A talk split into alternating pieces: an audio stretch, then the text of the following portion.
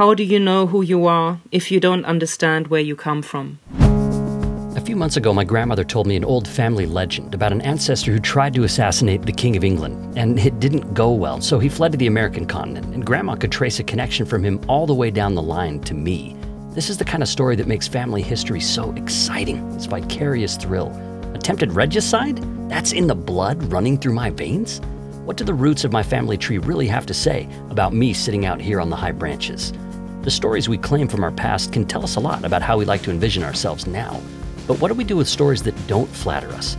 Nora Krug is a German-American author and illustrator who became obsessed with her family's role in World War II. Often people ask me, so what did your grandfather do during the war under the regime? And the truth is that it's incredibly difficult to really know. But Nora had to know how complicit was her grandfather with the Nazi regime. Yeah, it's hard, but it's not the end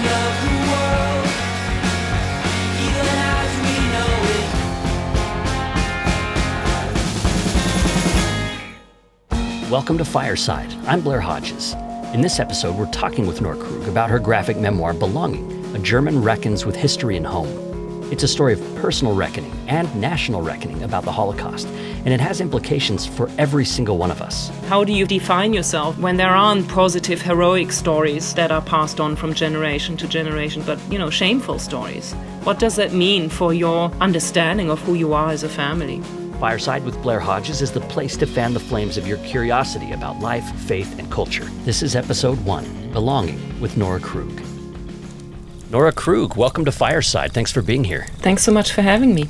I read your book, Belonging, A German Reckons with History and Home, and I couldn't put it down. Congratulations on such an amazing book. I can't wait to share this with listeners. Thank you so much. So let's dig into it here. This book, it's sort of a memoir and a graphic novel here. And when people think about graphic novels, or when I thought about graphic novels, I would imagine some fantasy or like superhero stuff. But you're using this medium, a comic medium, to address one of the most shocking human catastrophes in history. So I'm interested how you describe your book to people when you talk about a graphic novel that's about something so difficult. Yes, I usually refer to it as a graphic memoir because it is nonfiction, but it is a book that talks about the Second World War and my own German family heritage. The images and the words really go together as one visual unity, and they basically both push the narrative forward to an equal degree. And these images include old photographs that you found, historical objects. So as people go through the book, they're introduced to the story through material objects as well as through illustrations. So it's not just a book of like cartoons. Have you had to face any misunderstanding about what it means to draw and to illustrate, as you've done such a serious work using that medium? And I haven't had any challenges from readers about this. I mean, I think ever since Maus came out, there has been an acceptance of the fact that serious topics and also topics around the Holocaust, you know, are allowed to be told with images and not just words. And what was important to me, though, for this project was that I was going to move away from the more traditional graphic novel format of panels and speech bubbles, because I wanted the book to feel more like a visual diary, because it describes my process of trying to find out what happened in my family under the Nazi regime. And I wanted the reader to come on this journey with me, basically, and to experience some of these very visceral moments and materials that I found along the way that have an archival quality. And so I wanted to include them in addition to my own drawings. I wanted to include those archival and found materials in the book. And for people who are wondering, you mentioned Maus. It's a graphic novel about the Holocaust, and the characters are all mice. I forget the name of the author. Art Spiegelman. Art Spiegelman, that's right. So as we mentioned, your book introduces readers to a series of German objects, these physical objects that help tell the story, and you sketch them into a notebook of a homesick émigré, is what you call these pages, and you actually open the book this way. The first one's on the first page. It's called a Hansaplast, which is kind of a bandage brand. Why begin here with this bandage? The idea of integrating these kind of encyclopedic pages throughout the narrative was that I wanted to give the reader an impression of the kinds of objects or memories that to me became more and more important as I was working on the book. I've been living abroad for almost 20 years now, and I've been realizing that there are certain objects or places or experiences that I miss and that I would also define as German in a particular way, or experiences or objects that I think a lot of Germans living abroad would be drawn to or would feel like they're missing.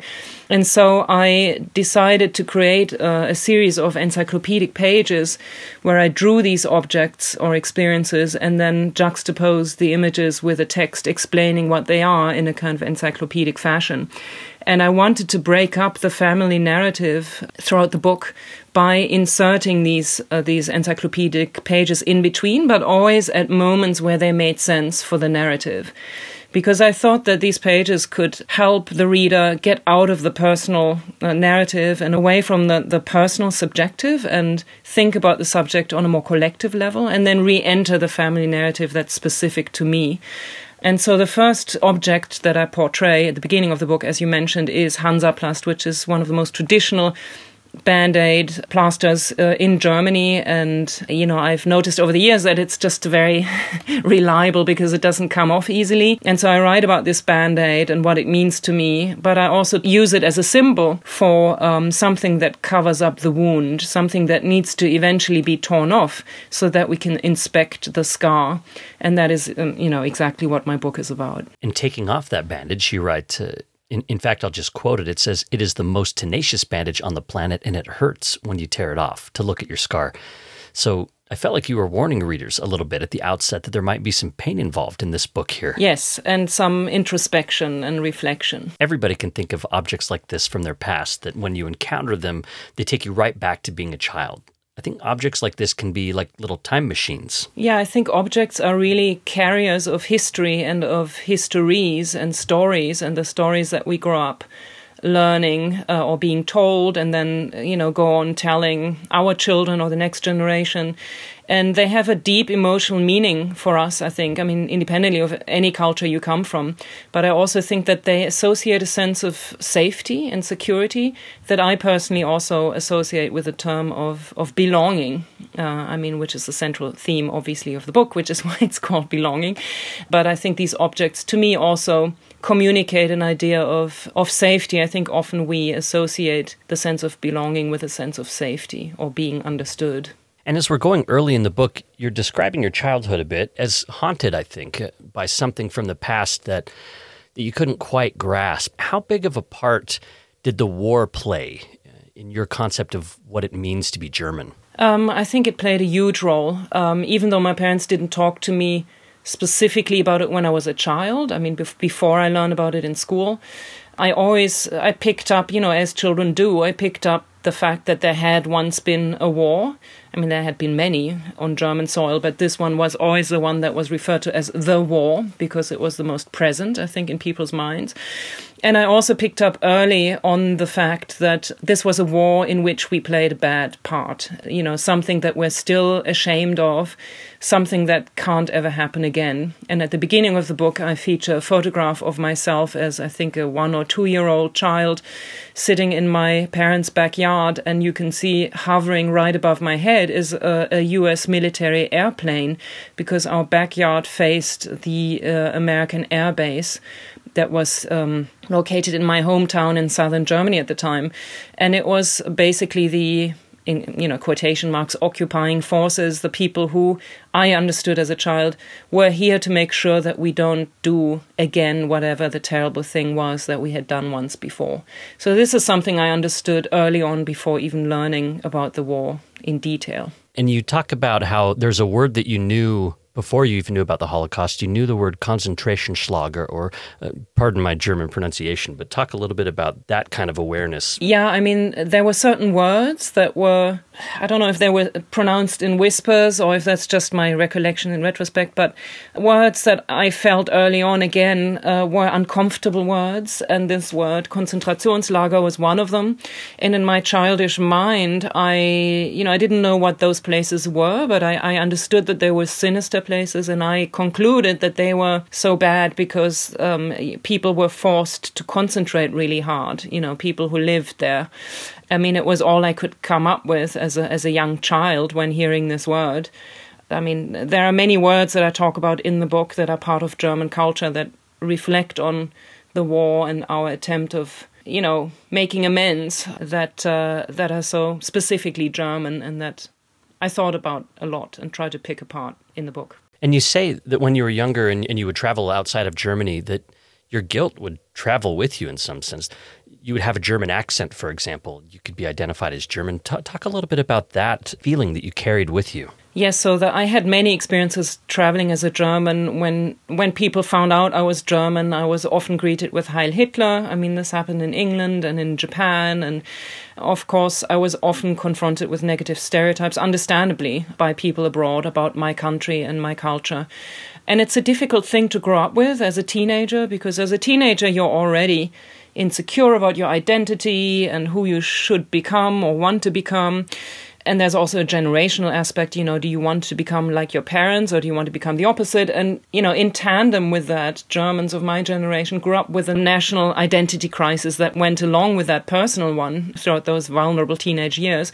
So we didn't know, and I think still don't know, who we should be as Germans. And there was no sense of national pride. We didn't grow up learning traditional folk songs. We never sang the national anthem. We never displayed the German flag. And I think, a critical mindset towards one's country and one's, a sense of patriotism is very, very important.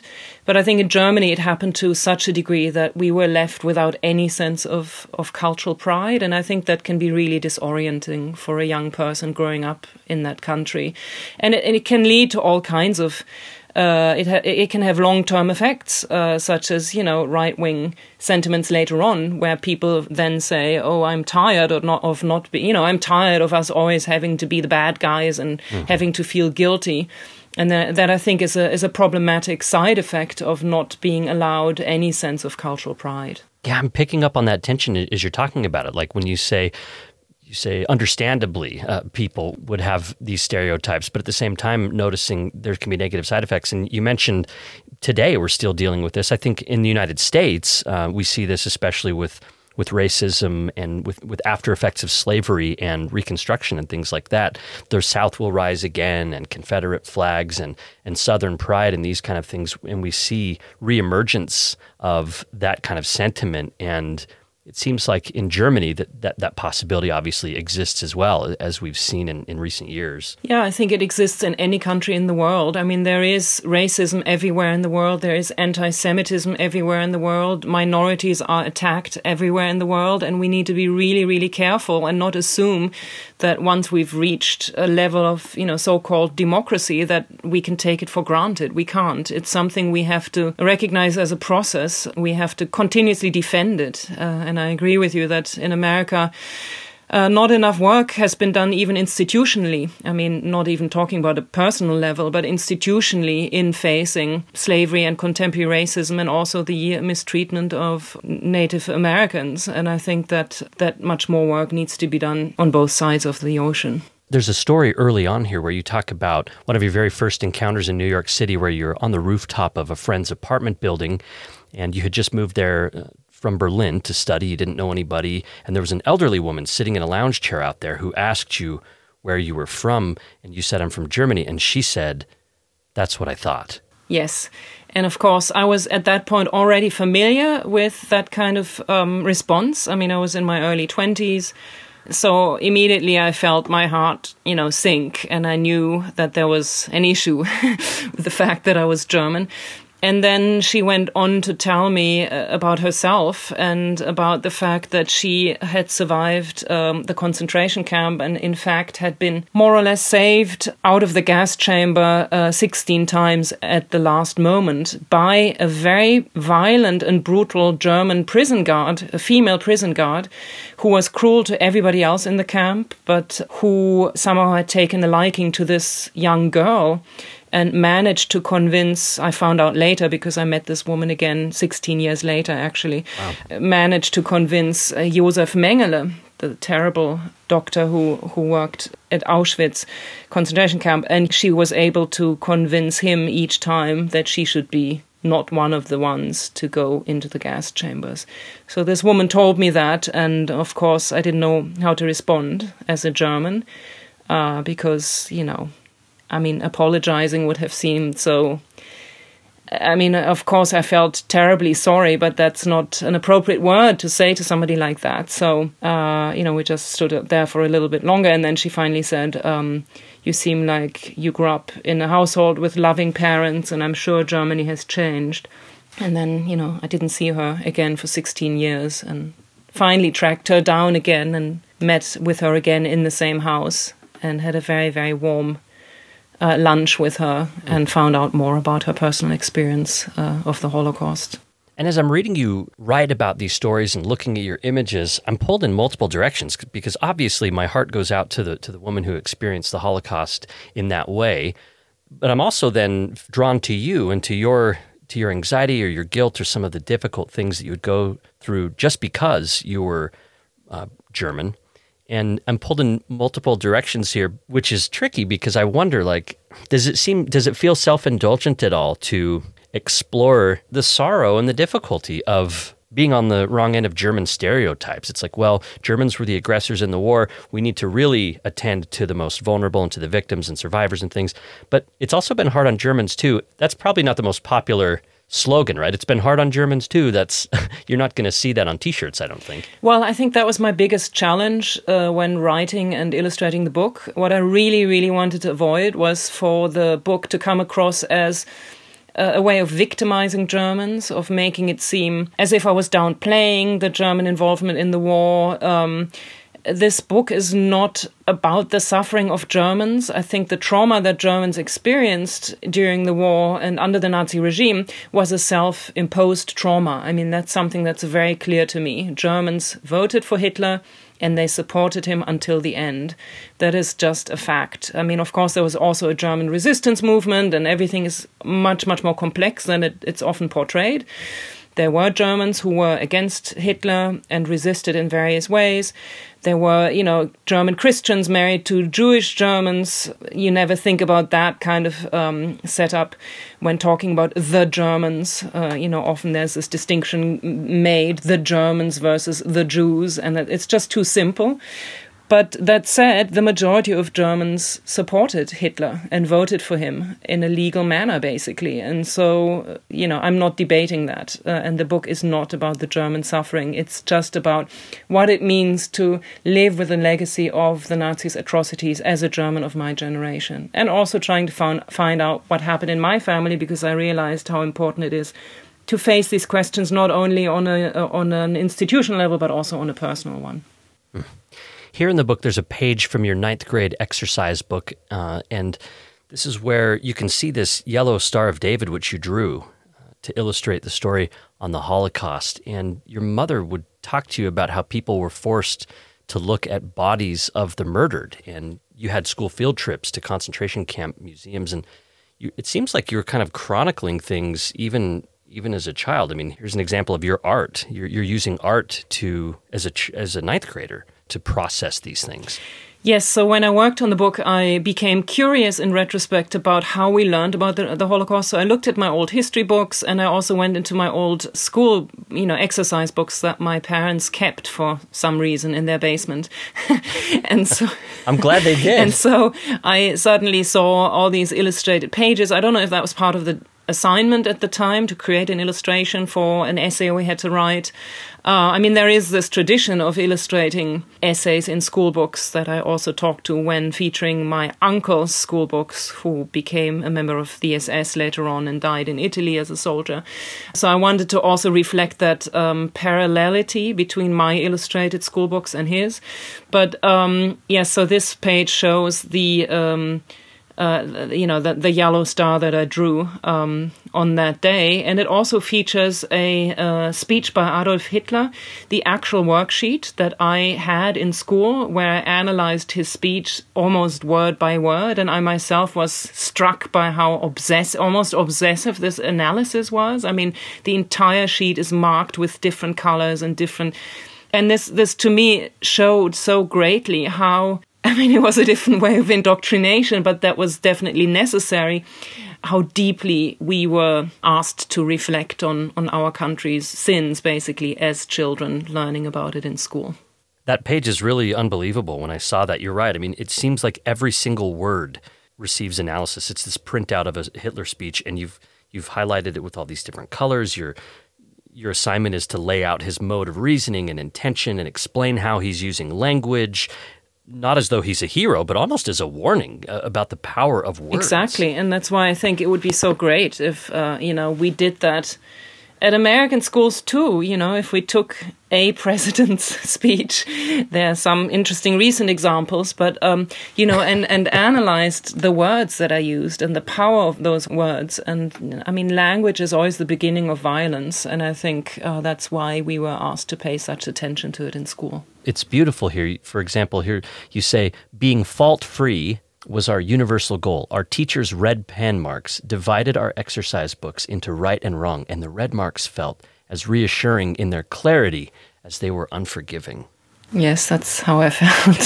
Following that part of the book, you introduce us to the German word Heimat, and I'll have you grab a copy of your book because I'd like you to read the definition of that, and this spread is absolutely beautiful. So if you could read that definition and describe the art that you've included here and what you've done. I just want to give people a sense of what's happening here. And obviously, Heimat is also where the title Belonging comes from. So this is a spread that shows on the left page an old photograph of a mountain range that, the snowy mountain range with a deep and dense forest underneath. And on the right page, I feature Caspar David Friedrich, the German Romantic painter's painting called Wanderer Above a Sea of Fog. And it shows a man standing on a mountain looking into a valley from behind. You only see him from behind. And the valley is basically filled with fog, so you can't actually see what he's looking at exactly. But you, as the viewer or as the reader, look with him into this abyss or into the past, or that's up to the reader to decide. And on the left page, I feature this definition of the word Heimat, which I'm going to read. It says that it's taken from the comprehensive German Brockhaus Encyclopedia, and it says that term which defines the concept of an imaginarily developed or actual landscape or location with which a person associates an immediate sense of familiarity. This experience is imparted across generations, through family and other institutions, or through political ideologies. In common usage, Heimat also refers to the place, also understood as a landscape, that a person is born into, where they experience early socialization that largely shapes identity, character, mentality, and worldviews. The National Socialists used the term to associate a space of withdrawal, in particular for those groups that were looking to identify with a simplistic template for psychological orientation. And then after such a technical, in-depth description on the page right next to it. So on the opposite page it says, how do you know who you are if you don't understand where you come from? And these questions seem to be exactly what's driving the entire book. Exactly. So because I felt and continue to feel so culturally disoriented as a German, it makes it hard to, to define who you are in a way, who you can be. You don't have that comforting cultural framework, emotional framework to latch onto that makes you feel safe and secure and because you grew up questioning your origins to a certain degree as a people. Or your past. I think what's important to recognize is that what we are made of is the past, that the past is not actually a thing of the past. The past continues to live with us, and we have to confront it, and that will also obviously have an effect on who we think we are as human beings.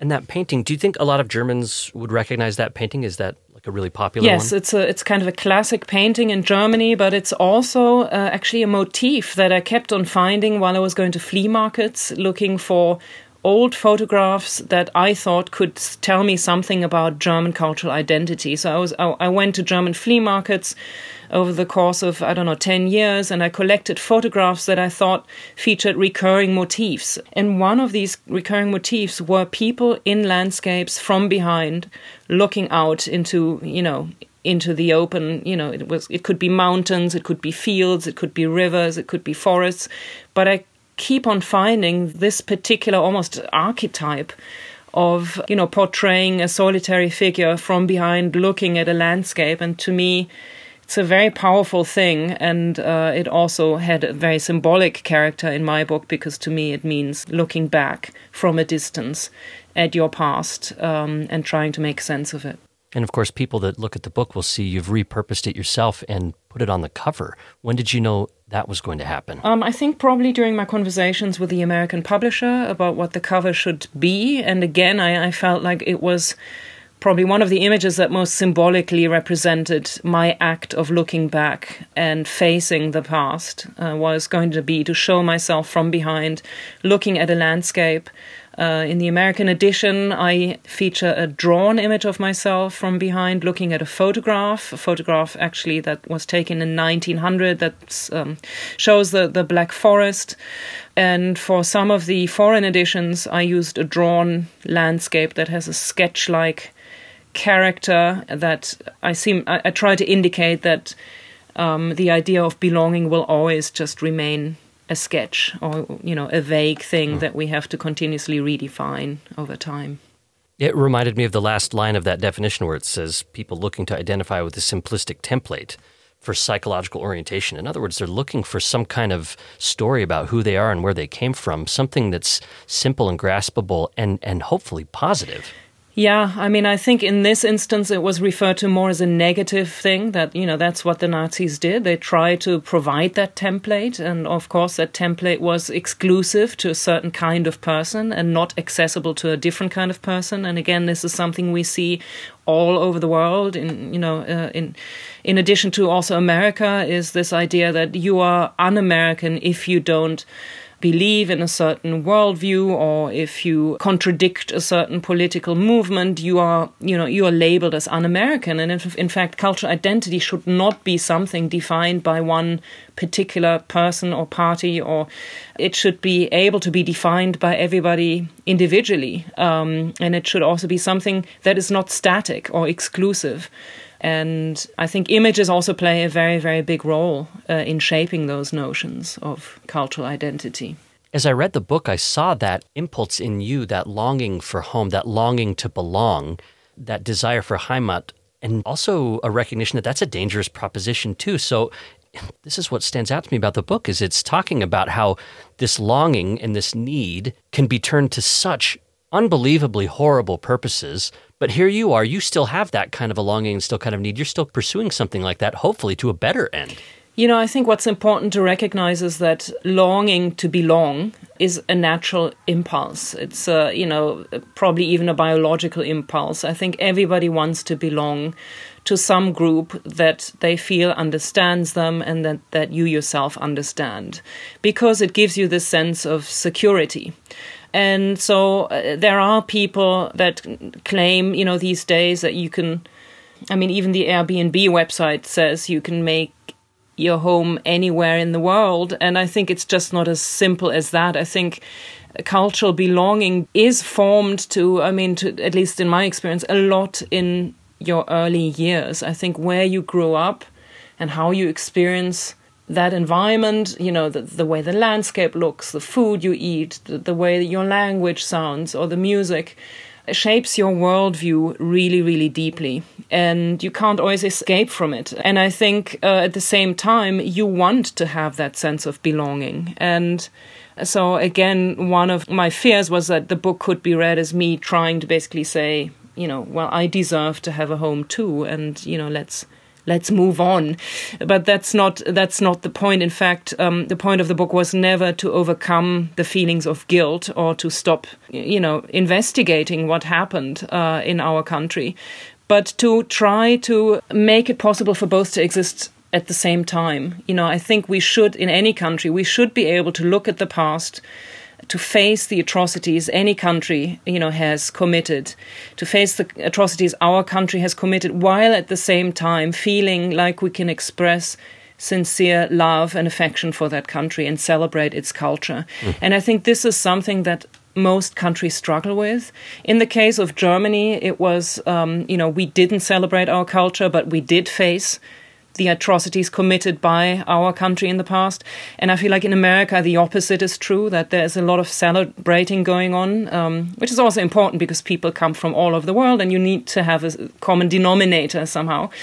But at the same time, there is a sense that if you reflect more critically about slavery and racism and so forth, you won't be able to love your country as much. And why shouldn't you? I mean, I think both should be possible at the same time.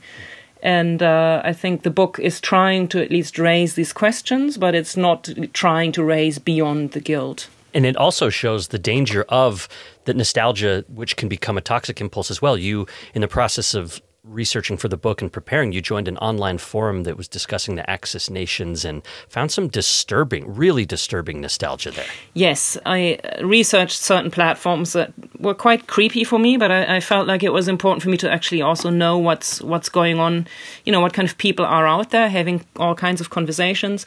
Another thing that I was really facing was with the choice of images. I really needed to be very careful when I chose, for instance, old photographs of landscapes. And when I paired such photographs with texts that spoke about German loss, for instance, that it wouldn't come across as sentimental. I think that would have really been the worst thing that could have happened, is for a German to talk about the war from, you know, with a sense of sentimentality.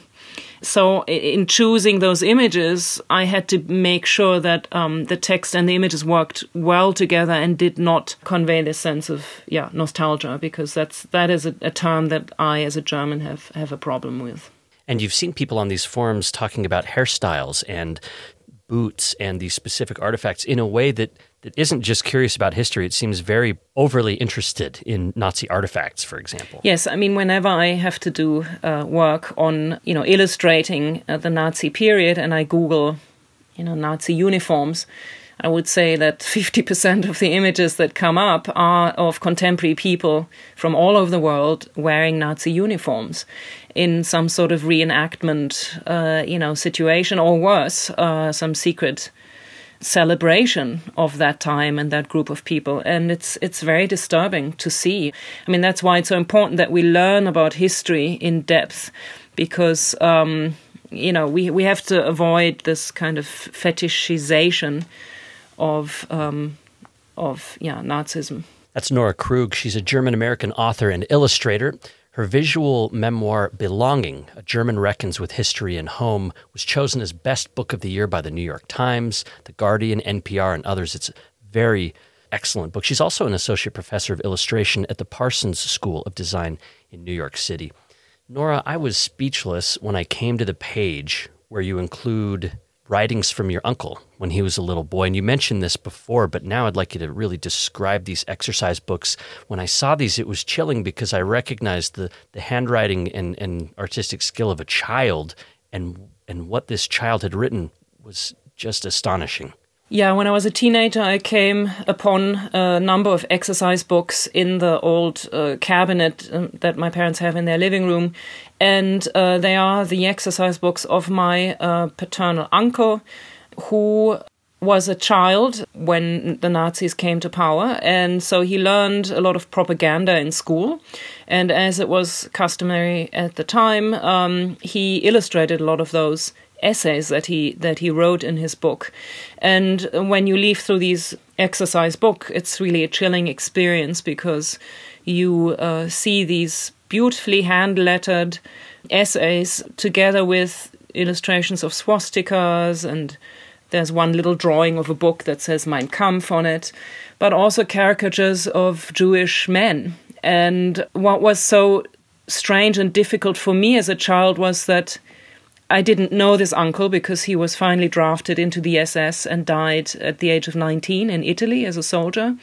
And these exercise books were the only thing that I had that reminded me of him, you know, that spoke to him and his existence. I mean, they were the only proof of existence, alongside with a handful of photographs of him.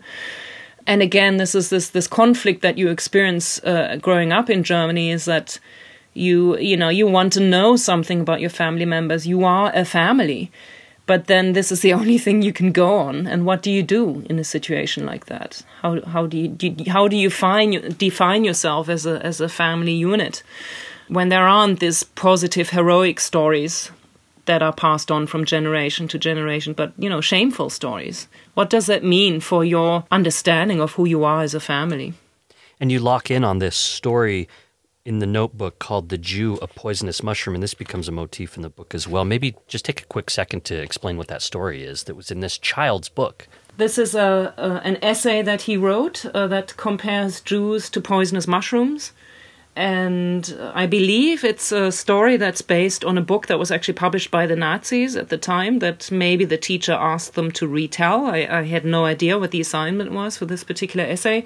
And alongside of this essay, he drew, you know, pine trees and poisonous mushrooms with faces and also a caricature of a Jewish man. Another thing that I found really striking was that you can actually see that the teacher marks the story. He marks the grammatical mistakes and he gives a B for the content. It was just, you know, what he grew into as a child. At the same time, it was important for me to clarify that, even though he was too young to really understand Nazi propaganda, I really deeply believe that he was old enough, I believe he was 12 at the time, to understand that Jews are not like poisonous mushrooms. You know, he had probably, there were Jewish children in the village where he lived that he played with. And so again, yes, he was indoctrinated, but he was also a human being. You know, who should have known at that age that writing a story like that is a harmful thing to do? And you show that recurs. You have a picture of your mother wearing a costume, dressed up as a poisonous mushroom, and that this was a thing, this poisonous mushroom was a thing. And also on the cover, I wondered if it was related to the jacket that you depict yourself wearing on the front. I noticed you have a red jacket with white spots, which matches these poisonous mushrooms. And I wondered if that was deliberate. I use the poisonous mushroom as a recurring motif because it has a deep cultural symbolic meaning. It's, you know, a symbol of good luck in Germany. But then again, it had this terrible other meaning that came across in my uncle's essay. And so again, it has this contradictory nature.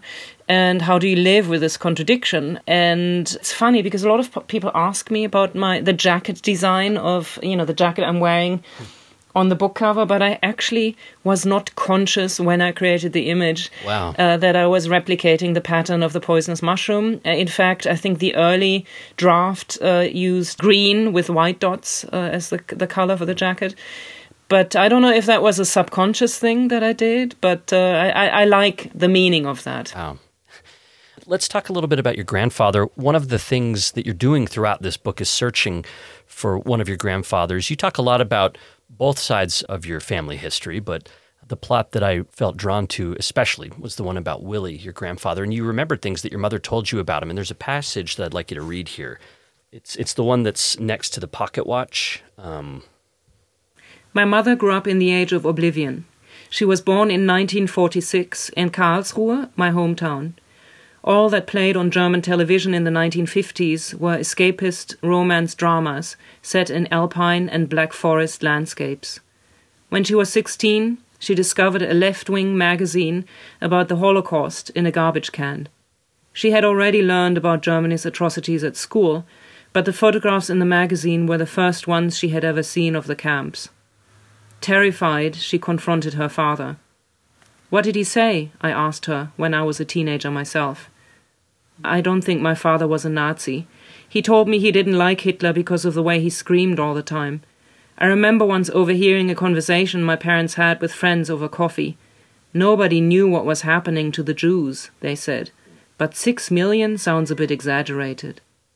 And then you have a picture there. That story is placed over a beautiful image that you've colored and done some wonderful things with, but it's this photograph of your grandparents, Willie and Anna, in 1952.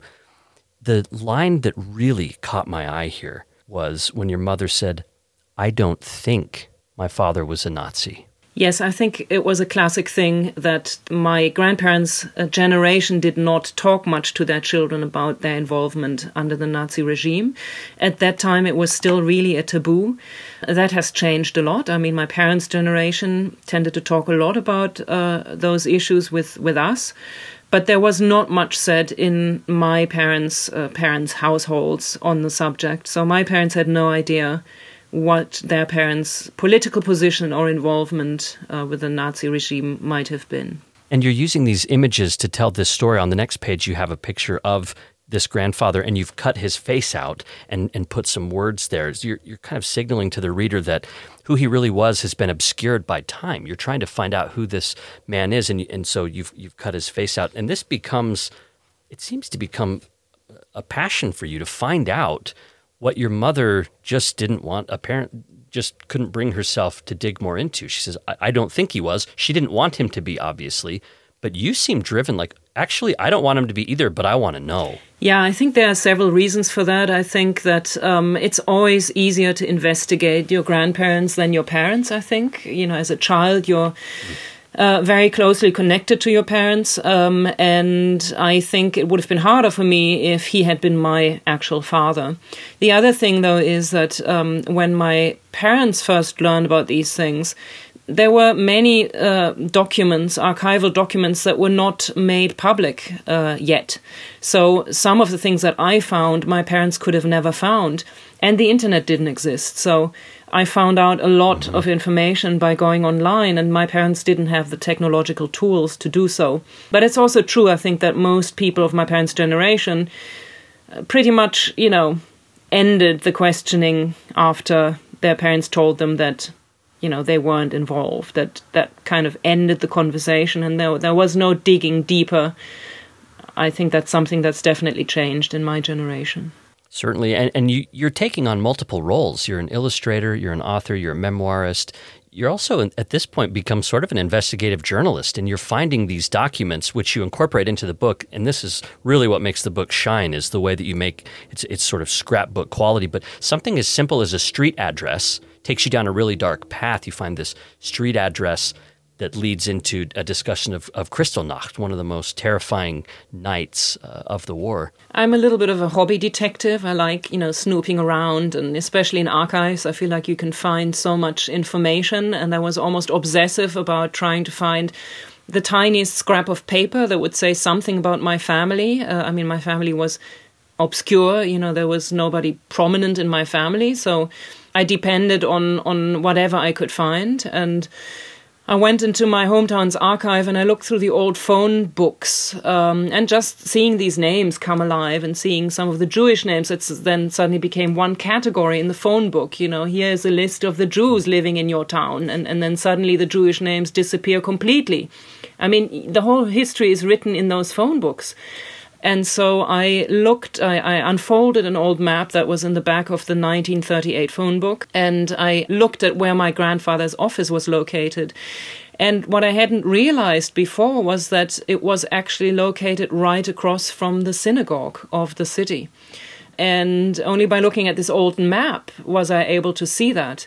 And so I realized that he was very close to the events physically close to the events that unfolded during so-called Kristallnacht, you know, the term that the Nazis coined, the November pogroms is the historically correct term, you know, when the synagogues in my hometown were burned down. And yeah, it kept on making me wonder, you know, what was he doing at that time? I mean, it was in the evening, so he was probably not at his office at that time, but he would have, involuntarily at least, he would have seen what happened the next day. He would have seen the burned out building. So then I researched eyewitness accounts from that time. And based on the accounts, I came to new conclusions about what he might have or might not have seen. It's a powerful part, Nora, because I want to say you really let readers into the history there by using imagination. Imagination is all you can fall back on at this point. You've gotten these documents, you've gotten this information, but it can only take you so far. And then you can say, well, maybe he did this, or maybe he felt like this. Some Germans felt like this. Maybe that was like him. Maybe he was like this. And so readers are really introduced to the complexity of possibilities for Germans at the time, where it's not this simple story of bad Germans, Nazis, and Jews victims. It's all kinds of different people and all kinds of different possibilities, and you can't really nail it down when it comes to your grandfather at this point. There's so many possibilities. You're getting so close to it, but you still can't nail it down.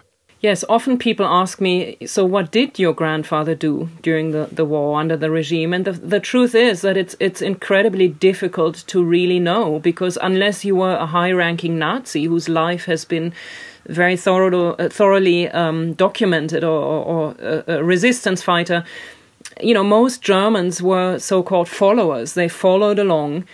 But this could have meant all kinds of things. A follower could have committed mass crimes. A follower could have helped save lives. I want to say, too, when you say follower, you mean this is like an actual category. Yeah. This isn't just like a word you're using. Like, they actually would categorize people according to guilt, according to their complicity, right? And as a legal way to address what happened in the past. And follower was like a legal category, yes, right? The Western Allies, they issued questionnaires that every German over the age of 18 had to fill out, and they had to write about what they were up to, basically, under the Nazi regime. And my grandfather had to fill out one of those too, and I found it in the archive in my hometown. And again, it was a very chilling experience to open this document, because it had probably been dormant at the archive for over 70 years. And here I am, looking at the original forms that my grandfather filled out with his fountain pen. It was almost as if he was talking to me, and he was finally answering these questions I've had ever since I've been a teenager about what did he do during the war. And so based on what answers you gave in these questionnaires, you were ranked into 5 different categories that spanned from major war criminal to innocent, basically. And in the middle was this term follower or Mitläufer.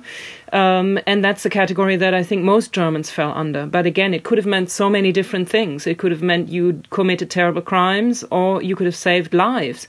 That's why I felt it was so important to investigate my grandfather's life in particular. But there's only so much you can go on. There's only so much information that I could gather, that I realized that the conclusion of the book was not to find out everything about my grandfather's life under the regime, but to come to terms with the fact that there are certain unknowns and certain fictitious stories, and that I need to live with that fact. I want to say the way you crafted it was absolutely brilliant. I felt, as I'm turning these pages, the tension. I felt like you brought me to that archive. I felt like I was sitting there with you, and because you've got the documents in the book, and as I'm you're talking about turning the pages and looking for where he would identify his party affiliation, for example. And there's that moment, and I'm not going to spoil it for listeners. I really want people to go read the book and find out what happens in that moment. I don't want them to know, but as I'm turning the page to see this answer, I just want to thank you for inviting me into that moment of reckoning with something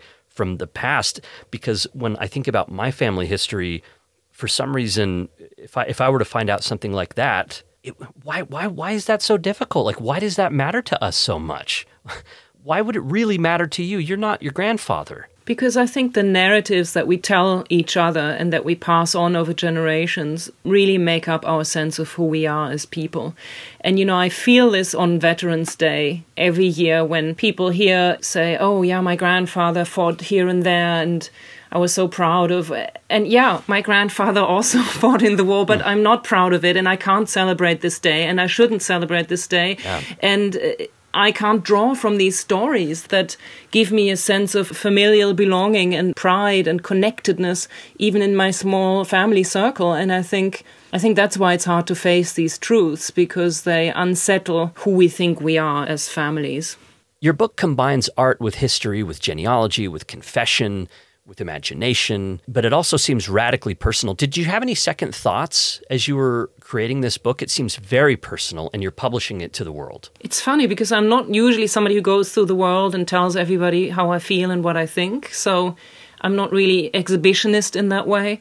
But the drive to tell this story and to investigate it and to tell it to myself, really, was so strong that I almost didn't think about that while I was writing the book. I just felt like I could deal with that later. And now, of course, there are sometimes awkward moments where I meet somebody who basically knows everything about me and my family, and I know nothing about them. Like right now, for example. Yeah. But I don't know. I somehow don't mind it. I feel good about the fact that I faced my family's past, even though it was uncomfortable. And I somehow have no... I don't know why, but I have no problem sharing it. And also, I mean, what I came to understand by talking to audiences around the world really is that there's always a point where the book is not understood as my family history or the history of Germany, but that every country, it has a universal message, which is that any country should face its past. And so when I do interviews in Chile, you know, their relationship to the military governments comes up. When I talk to Canadian audiences, there are always, you know, reflections on First Nation people. And really every country has that guilt that, I mean, in Italy, the book was very popular because a lot of Italians feel like the history of colonialism and Mussolini and fascism hasn't been addressed sufficiently. And so in a way, to me, that makes it easier too, because I know this is not just about me, you know, airing dirty laundry about my family, but it's really about more universal questions that could apply to any family in any country. I appreciated that. I think your book is a wonderful example of honestly reckoning with the past, incorporating the difficult with the good. I also wondered, are there things that you still want to know about your history? This book's pretty comprehensive when it comes to your grandparents. Did you have unanswered questions when you finished the book that you wish you could have included there? Yes, I mean, at the very end, in the epilogue, I include a photograph that I found right as I had completed the book already, and the publication was scheduled and everything, that shows a group of Social Democrats, which was the Liberal Party in Germany at the time, and also the Nazis' strongest political enemy. So they were taken prisoner in my hometown and brought to a concentration camp, one of the early concentration camps, in 1933, not long after Adolf Hitler had come to power. And it shows their arrival at the camp, these men, group of men surrounded by, you know, other men in uniforms with very spiteful facial expressions. And it's an original print of a photograph of that event that I found in the old shoebox in my parents' cabinet where they store the family photographs. And I had seen a similar photograph in the archive months before, a photograph showing the same exact thing, but a few seconds before. So there's a slight difference in movement, which again makes me think that the print I found is an original. It's not something that was printed for propaganda purposes. Right. It's also not a, juicy, in quotation mark, image enough to have served propaganda purposes at the time. So I don't know why my grandfather owned it. How did it end up in this shoebox? You know, and that made me really curious, and that's something that I would like to continue to explore, but I have not found any answers from the archives yet. I'm thinking of trying to track down descendants of the photographer who maybe has taken the photograph and see if I can get more information on that. Well, it sounds like the project in some ways isn't done for you. Then how did doing this book change you as a person? I mean, this is something that you would publish as a professional, as an artist, as part of your career. I mean, you're an associate professor of illustration. But on a personal level, how did doing this project change you? I mean, again, the goal of the project was not to overcome these feelings of shame. I mean, I just have them in any case. I can't just brush them off. But I think what it helped me do was, by facing these feelings of guilt and by facing my family's past, I feel in a way I can live better with it. I feel like I have done the work that I needed to do. And as you said earlier, it also helps inform my decisions that I will make in the future as I live here, you know, my contemporary life. I mean, we make decisions on a daily level, decisions that actually have consequences for other people in the world, somewhere in the world. You know, the clothes we buy, where they're made, the meat we eat, all these decisions we make on a daily basis have political and personal consequences for others in the world. And I'm trying to be more conscientious of those decisions, and I think the book helped me be more conscientious about those things. That's Nora Krug. She's Associate Professor of Illustration at the Parsons School of Design in New York City. And today we're talking about her book, Belonging, A German Reckons with History and Home. I cannot recommend this book strongly enough. This is one of the best books I have ever read. Thank you so much. It's very kind of you. Thank you, Nora. We'll be right back. This is Taylor Petrie, editor of Dialogue. I want to tell you about the Dialogue Podcast Network. In addition to great audio content you'll find in our feed, this collection is made up of shows by Latter-day Saints who wish to bring their faith into dialogue with larger streams of religious thought, like Mormon News Report, which takes a deep dive into topics pertaining to LDS culture, or Beyond the Block, which centers the marginalized in Mormonism. Other podcasts in this network include Gospel Tangents podcast, Words Fall In, Face in Hat, and Scholars and Saints. For links to these and all the other amazing content Dialogue has to offer, visit dialoguejournal.com. And while you're there, consider donating. Your sustained generosity is what enables us to continue our mission of facilitating dialogue in a spirit of learning and understanding. Thank you.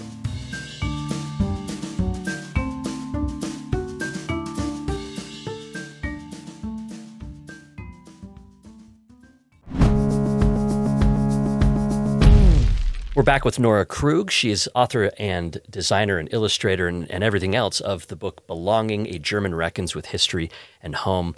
All right, Nora, one of the reasons that I invited you on the show is because I wanted to recommend this book to everybody I know. This is kind of like a recommendation show. If I bring people on, I want people to check out these books. I love a good book recommendation. And so I let you know before we met that it would be your turn.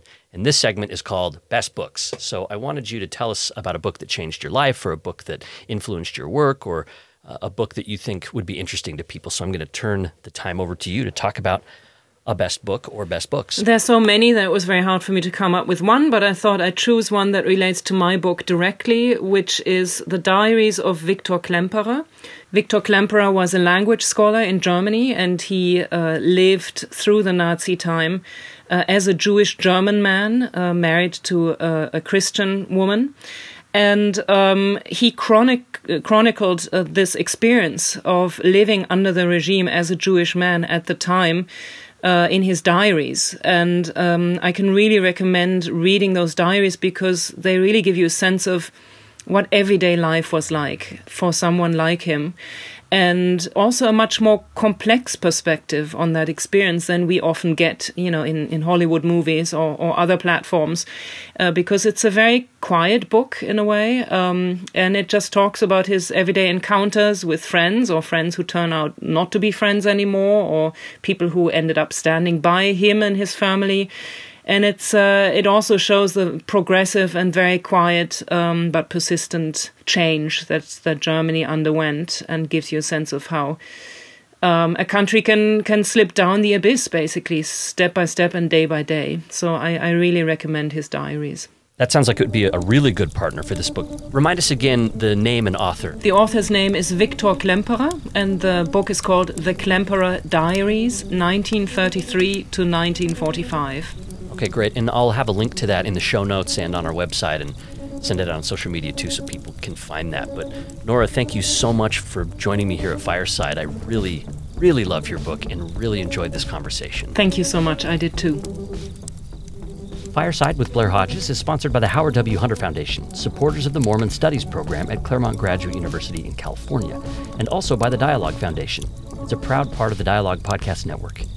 Thanks so much for listening. Check out the show notes in your podcast app or at the website firesidepod.org. You'll find a complete written transcript of this episode and more good stuff about Nora Krug's book, Belonging. Also a link where you can purchase the book. Fireside is going to reach as far as you help me take it. It's as simple as leaving a review of the show on Apple Podcasts. It would also be kind of amazing if you could post a link online saying something that you liked about it. Recommend it to the kind of friends that you know will really appreciate the conversations that we're having here. I'm also here to chat with you online about the show. You can follow me at PodFireside on Twitter, Instagram, and Facebook. Fireside's recorded, produced, and edited by me, Blair Hodges, right here in Salt Lake City. My production assistant, Kate Davis, created the transcript. Fireside's theme music is by Faded Paper Figures. Special thanks to Christy Franson, Matthew Bowman, Caroline Klein, and Kristen Ulrich Hodges. I'll see you in 2 weeks on the next Fireside. I'll be saving a seat for you.